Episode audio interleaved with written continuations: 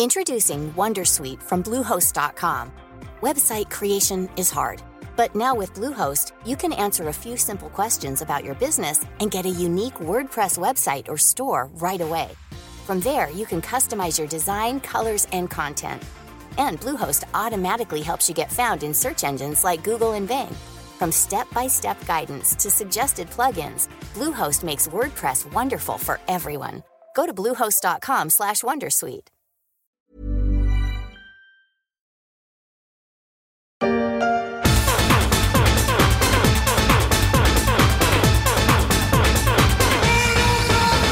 L'écologie, c'est le combat du siècle. Ce sont les mots affichés sur le portail internet de l'Élysée.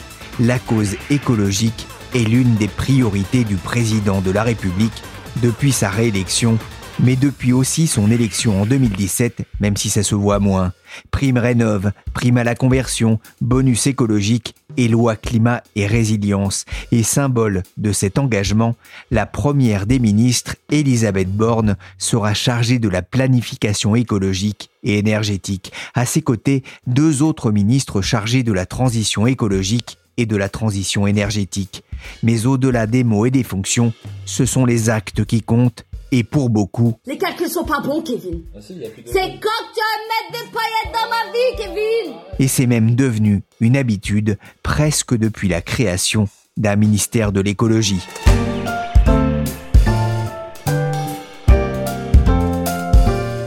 Je suis Pierrick Fay, vous écoutez La Story, le podcast d'actualité des échos, et aujourd'hui, on va se demander, mais à quoi sert le ministère de l'écologie? J'ai rappelé à l'ensemble des ministres ce matin que tous les ministères doivent se mobiliser pour faire face aux défis climatiques et qu'ils doivent donc participer à la planification écologique.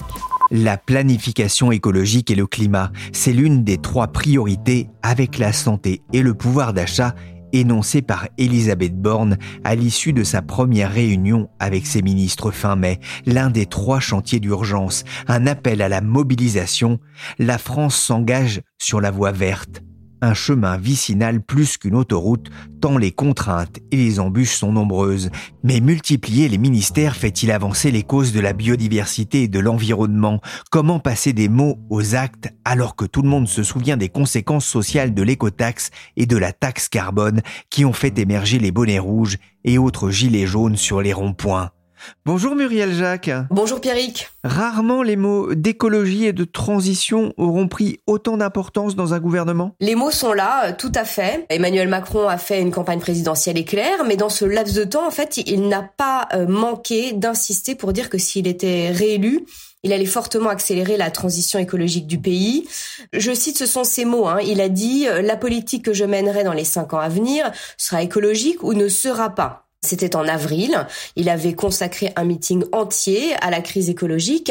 Et maintenant, on va voir euh, ce que donne cette planification écologique qu'il veut mettre en place et euh, dont la mise en œuvre a été confiée à la première ministre, ce qui est une première. Pour la première fois également, on a un, ministère de l'écologie qui a deux têtes, avec une ministre qui est chargée de la planification énergétique, c'est euh, Agnès Pannier-Runacher, et une autre ministre qui est chargée de la planification écologique territoriale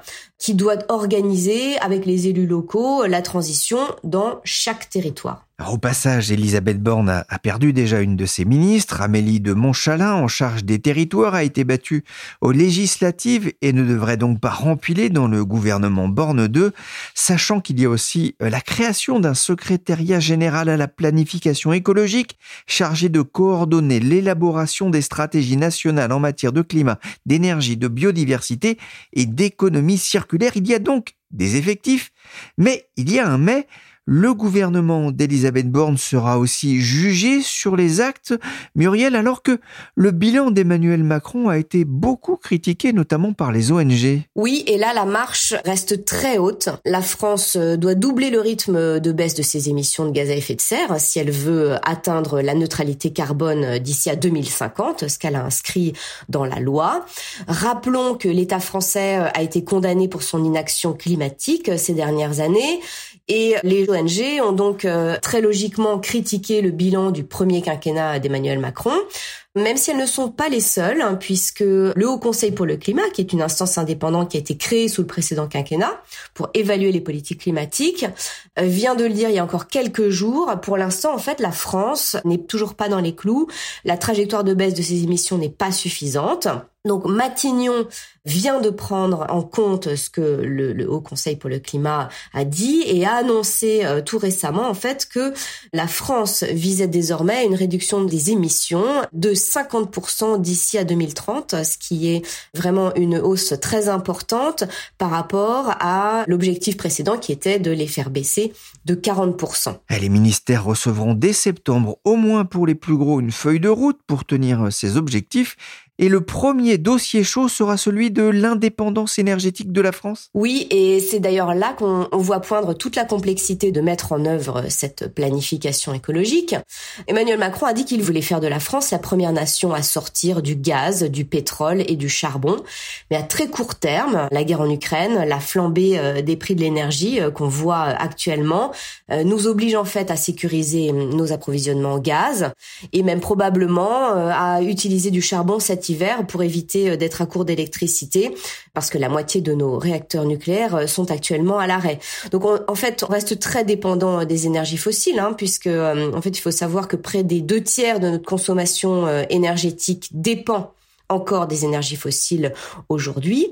Et donc on se prépare potentiellement à un hiver euh, difficile qui est lié notamment à la fermeture du robinet de gaz russe, avec des risques euh, éventuellement hein, de pénurie euh, d'énergie si rien n'est fait et des prix qui peuvent encore monter plus haut.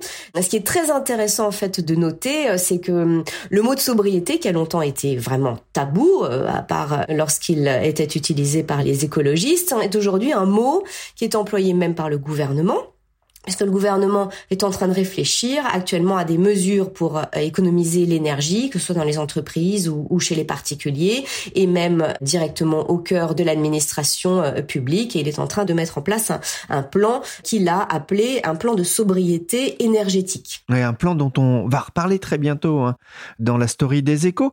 Est-ce que vous avez le sentiment, vous Muriel, qu'un ministre de l'écologie sert à quelque chose? Alors, ce que je pourrais dire, c'est que les enjeux climatiques, les enjeux de biodiversité concernent tous les secteurs et donc tous les ministères.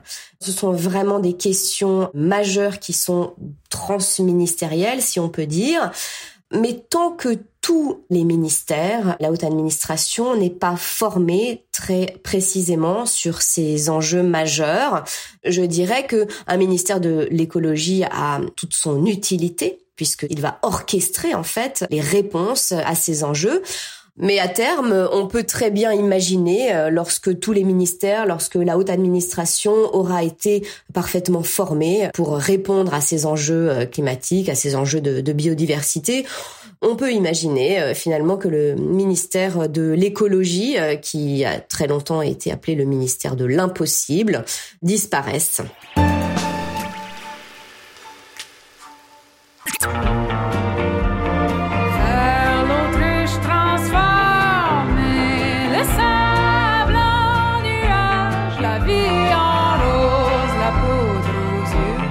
Poudre aux yeux de Lisa Leblanc. La poudre aux yeux, c'est aussi le titre d'un livre d'une jeune journaliste, Justine Rex, qui travaille pour le site d'information Vice. Sous-titre Enquête sur le ministère de l'écologie. Un ministère qui n'a bien souvent d'écologie que le nom.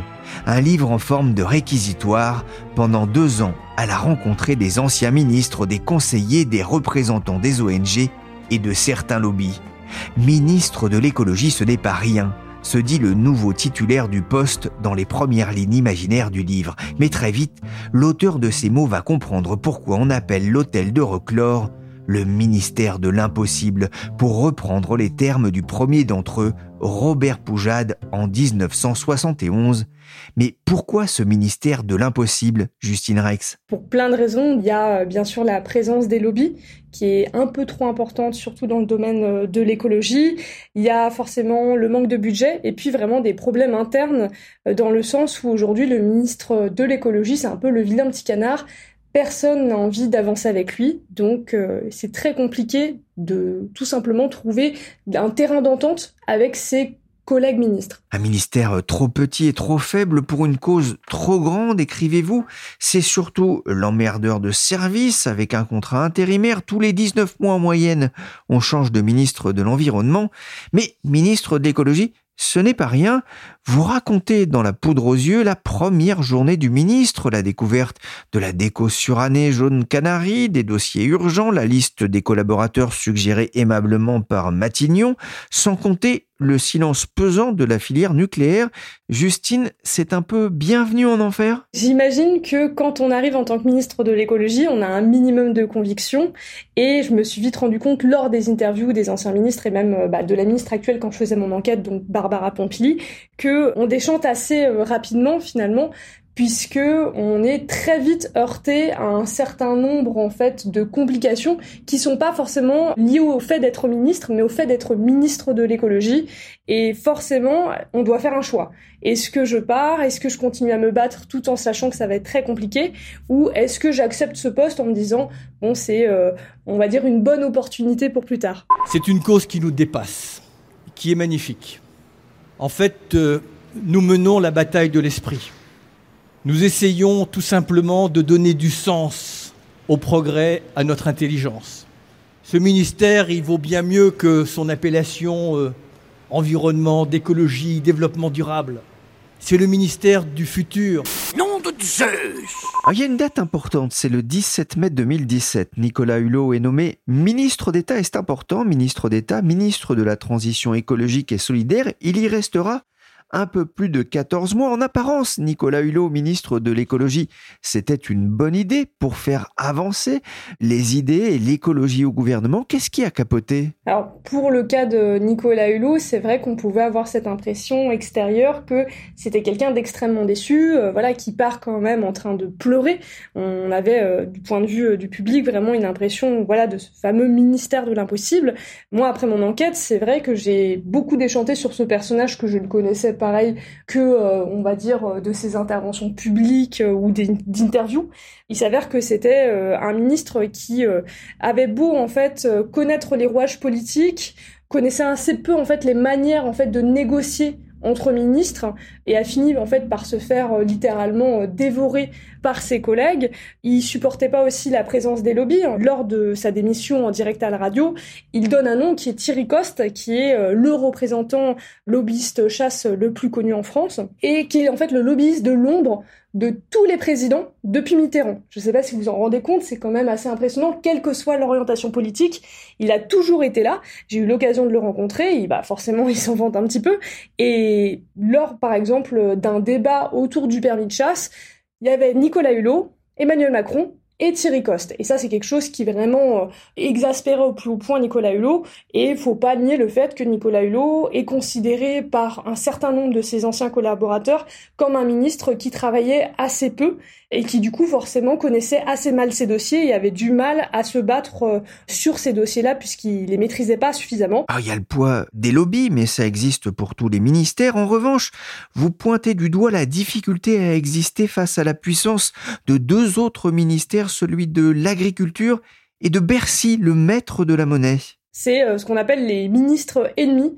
Euh, généralement, c'est agriculture, Bercy, écologie, ils arrivent jamais à s'entendre. C'est assez en fait évident quand on y réfléchit un peu dans le sens où ils ont pas du tout les mêmes objectifs. Déjà, on a le long cours vs le court terme. Forcément, on se doute bien que euh, Bercy, l'agriculture, pense au présent, pense à la fin du quinquennat où il faut forcément avoir un bilan positif à montrer en français pour espérer, bah, par exemple, une réélection. Donc, ça veut dire le pouvoir d'achat, ça veut dire une baisse du chômage et bien sûr du coup forcément essayer d'avoir une dette euh, pas trop importante. Pour ce qui est de l'écologie, c'est vrai que finalement au bout de cinq ans, on voit relativement peu les effets euh, de mesures qui peuvent avoir un impact très important sur le long terme. Euh, il y a eu quand même dernièrement quelque chose vraiment de notable, c'était la réintroduction des néonicotinoïdes, donc qui sont en fait les pesticides les plus toxiques pour la santé des abeilles et pour la biodiversité, qu'on avait quand même interdit en 2018. Et là, il y a eu conflit entre écologie et agriculture, où euh, Barbara Pompili, qui euh, était ministre de l'écologie à l'époque, qui elle-même a combattu, avant d'être ministre, les néonicotinoïdes, a été obligée, en fait, d'accepter la réintroduction des néonicotinoïdes parce que c'était une crise économique et euh, au niveau aussi de l'agriculture, puisqu'on avait 25 000 agriculteurs qui se retrouvaient avec des pertes phénoménales de récolte, c'était à peu près 30%, puisqu'on n'avait pas prévu en fait la fin des non-nicotinoïdes. Donc forcément, d'un coup, ils se retrouvent avec des baisses drastiques de production. Ah, le ministère de, l'impossible, on comprend pourquoi, mais vous parlez aussi du ministère de la solitude, pourquoi? Ministère de la solitude, c'est quelque chose en fait qu'on m'a dit très souvent en fait. Tous les anciens ministres m'ont un peu parlé de cette solitude qu'on avait quand on était ministre de l'écologie, dans le sens où le ministre de l'écologie et ses équipes ont très souvent cette impression d'être tout seuls. Ils sont tout seuls quand ils essayent de soutenir un certain nombre de lois qui vont être considérées comme les fameuses lois que je le disais euh, en merdeur de service. On a euh, généralement euh, ce qu'on appelle des réunions interministérielles où on a différents ministres qui se réunissent pour essayer de trouver un terrain d'entente. Très souvent, c'est à ces moments-là où il y a des moments de friction, où le ministre de l'écologie est complètement seul face aux autres. Et forcément, c'est aussi très compliqué quand on arrive dans un gouvernement où on pense qu'on va marcher main dans la main, alors qu'au contraire, on essaye de nous mettre des bâtons dans les roues. Cette année, on a l'impression quand même qu'il se passe quelque chose, puisque c'est la première ministre Elisabeth Borne qui se retrouve en charge de la planification écologique.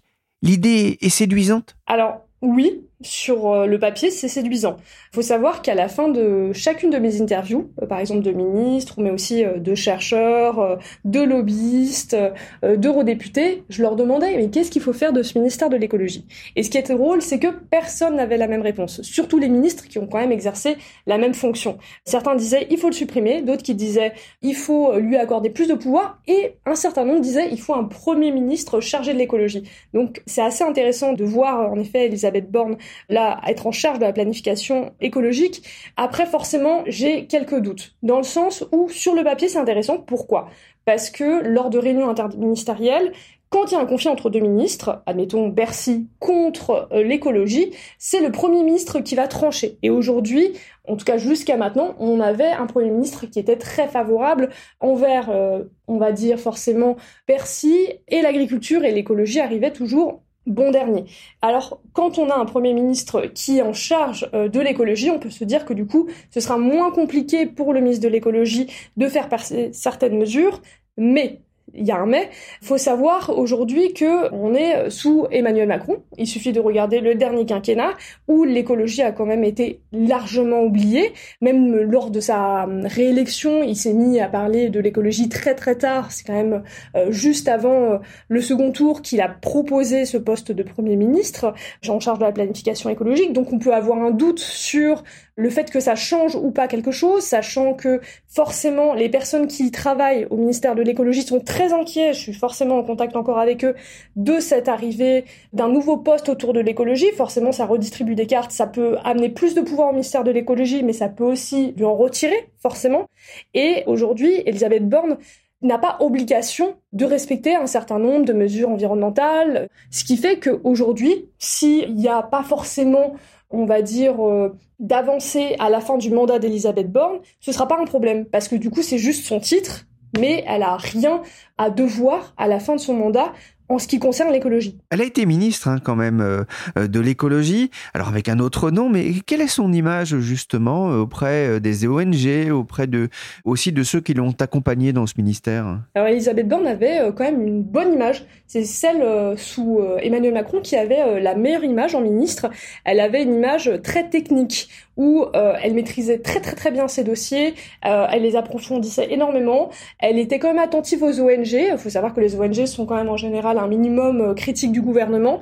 Et étonnamment, euh, tout le monde était d'accord euh, en ce qui concerne Elisabeth Borne sur le fait qu'il y avait des facilités à discuter avec elle et avoir une oreille attentive dans le sens où elle savait de quoi il parlait. Il disait les marées noires, y en a marre, y en a marre, mais ne voulait pas savoir ce qu'il mettait dans le réservoir. Mon père m'avait dit pourtant j'arrête le Roundup au printemps, je vais voter pour les Verts, m'a dit à Noël ma mère, Noël ma mère. Alors c'est vrai qu'il y a cette question, faut-il supprimer le ministère euh, de l'écologie? Certaines personnes que vous avez rencontrées vous disent oui, ce serait mieux. il y a une autre question qui émerge, faut-il confier ce ministère à un écologiste? Oui, c'est une vraie question et c'est intéressant dans le sens où on peut se dire que forcément, pour avoir un ministre de l'écologie qui a du poids, qui y croit, il faut qu'il soit écologiste. Alors, Écologie, ça veut dire plein de choses. Ça peut être, est-ce que ça vient d'Europe Écologie Les Verts? Est-ce que c'est un militant? Il y a plein de choses qui se cachent derrière. Aujourd'hui, avoir quelqu'un qui vient d'Europe Écologie Les Verts, alors moi en tant que journaliste, je pas à donner mon avis, mais pourquoi pas? Ça reste intéressant. Il faut en tout cas un ministre qui soit un minimum formé euh, sur les questions environnementales. Et on sait qu'aujourd'hui, c'est pas toujours le cas. On sait que la plupart euh, des hommes et des femmes politiques n'ont eu quasiment aucune formation autour de l'écologie. Il suffit de regarder, par exemple, les cours de l'ENA, maintenant INSP. Il a fallu attendre cette année, 2022, pour qu'il y ait une quinzaine d'heures de cours sur l'écologie. C'est quand même très grave. Et c'était à la demande des étudiants qui ont fait une pétition l'année dernière pour demander à être formés aux enjeux environnementaux. Donc là, pour moi, en fait, ça va au-delà de être militant ou pas. Aujourd'hui, il y a le militantisme euh, écologiste euh, où euh, forcément on va être très impacté et peut-être que ça va aussi poser problème à des moments où on ne voudra pas négocier correctement avec ses collègues ministres, mais il faut un minimum de personnes qui soient investies par la cause environnementale, donc pas forcément militants, mais qui au moins a connaissance des faits et qui comprend qu'il y a une urgence environnementale, qui n'est clairement pas le cas quand on regarde aujourd'hui les prises de décision politiques. Et dans ce livre, il y a aussi euh, le malaise des fonctionnaires du ministère en burn-out, la crise des gilets jaunes et des bonnets rouges, le manque de conviction de Ségolène Royal. En un peu moins de 200 pages, on pénètre dans les arcanes du ministère, on apprend plein de choses, mais j'ai quand même une dernière question. Le chat du voisin vient-il encore chasser les souris dans l'hôtel de Rocklore eh bien, figurez-vous qu'en effet, euh, il y a un chat euh, qui vient très régulièrement au ministère de l'écologie et en ce moment, il ne vient plus. Donc, je ne saurais pas vous dire si euh, il lui est arrivé malheur ou s'il a trouvé une gamelle plus garnie ailleurs qu'un ministère. Je ne pense pas, mais une petite gamelle et des croquettes étaient toujours prêtes pour lui au ministère de l'écologie dès qu'un nouveau ministre arrivait. Et comme on dit, qu'importe la couleur du chat pourvu qu'il attrape la souris, ça marche aussi en matière de lutte contre le réchauffement climatique. Avec des sous qu'on sait pas pour les thunes c'est lourd Mais nous sommes prisonniers de la monnaie. Prisonniers de la monnaie. Prisonniers de la monnaie monnaie prisonniers de la monnaie, ça colle bien aussi au ministère de l'écologie, qui en manque de la monnaie, un ministère amer de l'écologie serait-on tenté de dire, mais les parlementaires ont aussi un rôle à jouer. Des experts du GIEC ont d'ailleurs offert aux députés une formation express aux enjeux climatiques pour leur parler aussi des solutions. Seulement 154 députés y ont participé, dont deux issus des rangs de LR et du Rassemblement national, offrir des solutions à ceux qui font les lois. C'est aussi l'ambition de l'explorateur Bertrand Picard, homme engagé dans la réconciliation entre l'écologie et l'économie, avec ses 1500 solutions promis par la Fondation Solar Impulse, des solutions rentables, je renvoie les auditeurs de la story vers notre épisode du 22 avril 2021 pour la journée d'Ater. Il porte aujourd'hui un nouveau combat à l'Assemblée nationale et au Sénat. Quand le climat change, les lois doivent changer. Et pourquoi ça? Parce que on constate un anachronisme entre les solutions techniques qui sont offertes aujourd'hui à tous et puis le cadre législatif qui est très en arrière, qui permet toujours d'utiliser des vieux systèmes polluants, des vieux systèmes inefficients, qui permet toujours aussi d'adopter des comportements de gaspillage. Et ça, ça devrait changer parce que vous avez beaucoup d'entreprises aujourd'hui qui sont très polluantes et qui répondent, écoutez, nous, on suit les normes, on suit les standards, tout ce que nous faisons est légal. Et sur le plan totalement pratique, ces entreprises ne mentent pas, elles disent la vérité. Ce qu'il faut, c'est que le cadre légal évolue maintenant au même rythme que les solutions techniques, de manière à valoriser les solutions techniques, à les, à les tirer sur le marché en créant une nécessité législative. Et pour ça, vous avez une idée, c'est ce que vous appelez le prêt à voter, qu'est-ce que c'est? C'est l'exploration d'une nouvelle manière de faire, d'une nouvelle manière de penser, d'une nouvelle manière de procéder en, en, politique. En fait, le prêt à voter, ce sont 50 suggestions législatives que nous avons rédigées avec des cabinets d'avocats et que nous proposons aux nouveaux députés de l'Assemblée nationale. Il y a 577 nouveaux députés qui viennent d'être élus et pour leur faciliter le travail, nous avons préparé 50 propositions basées sur 50 solutions techniques qui existent aujourd'hui. et on leur dit, puisque ces solutions existent, puisque ces solutions sont économiquement rentables, qu'elles peuvent même améliorer le pouvoir d'achat et qu'elles protègent l'environnement, eh bien, nous vous proposons telle modification législative.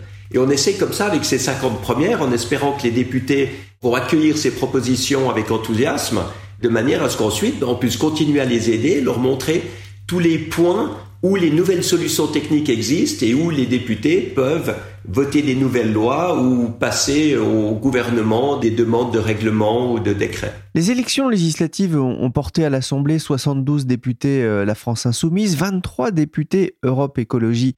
Les Verts, ce sont des élus avec une fibre écologique plus développée, ça c'est une aubaine Écoutez, je pense qu'aujourd'hui, on est dans une situation où il faut trouver le point commun entre tous les partis.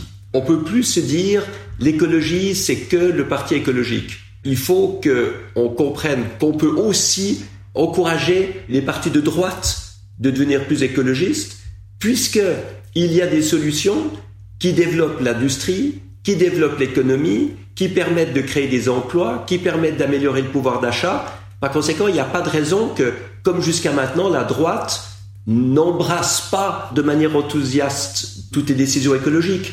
Au niveau du Rassemblement national, c'est clair que c'était pas là qu'il y avait le plus d'enthousiasme au sujet des lois écologiques, mais puisque le Rassemblement national parle beaucoup de pouvoir d'achat, eh ben là aussi, quand on a des citoyens qui ont des maisons mal isolées, qui ont des chauffages archaïques, qui dépensent des fortunes chaque mois en charges de chauffage et d'électricité, et que tout à coup on peut leur donner des systèmes qui permettent d'économiser leur facture d'énergie considérablement, divisé par deux, divisé par trois ou quatre leur facture d'électricité et de chauffage, eh bien on améliore leur pouvoir d'achat.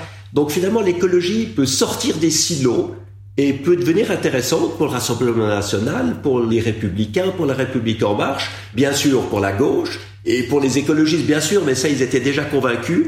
Mais jusqu'à maintenant j'ai l'impression que beaucoup de partis ne voulaient pas parler d'écologie parce qu'ils avaient peur de donner des voix aux écologistes, alors que maintenant on peut parler d'écologie parce que je pense que c'est fédérateur, je pense que c'est rassembleur, et je pense que tout le monde peut y trouver son compte dans tous les partis. malgré tout, passé par des lois, on sent bien que ce concept quand même d'écologie euh, punitive hein, reste mal perçu par une partie de la, la population, notamment la plus précaire, celle qui souvent, par mécontentement, ne, va pas voter ou, vote pour les populistes Alors vous faites très bien de poser la question parce qu'il n'y a rien de punitif dans les propositions législatives que nous faisons.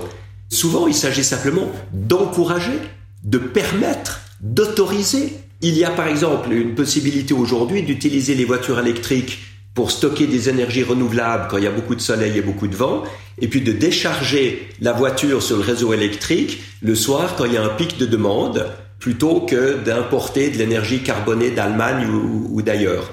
Ben aujourd'hui, c'est juste pas prévu par la loi, c'est pas autorisé. Eh bien, nous demandons d'autoriser ce système-là. Il y a un système de lampadaires LED avec panneaux solaires qui sont beaucoup plus rentables pour les collectivités, eh bien, ce qu'on demande, c'est que la part innovante, technique, soit augmentée au niveau des marchés publics. Parce que jusqu'à maintenant, toutes ces petites organisations, ces petites entreprises n'avaient aucune chance dans les marchés publics. Donc on demande de relever la part qui est réservée à l'innovation dans les marchés publics. Tout ça, c'est des autorisations qu'on demande. C'est pas du tout punitif. C'est pas du tout sacrificiel. Au contraire. Et c'est là qu'on se démarque de beaucoup de peur et de résistance face à l'écologie, à l'époque où l'écologie était effectivement très menaçante, parce que autrefois elle diminuait le pouvoir d'achat, elle diminuait la liberté, le confort, la mobilité. Mais aujourd'hui, c'est plus le cas grâce à toutes ces évolutions qu'on voit aujourd'hui et qu'on a répertoriées partout avec la Fondation Solar Impulse. Merci Muriel Jacques, journaliste aux échos, et merci Bertrand Picard, président de la fondation Solar Impulse.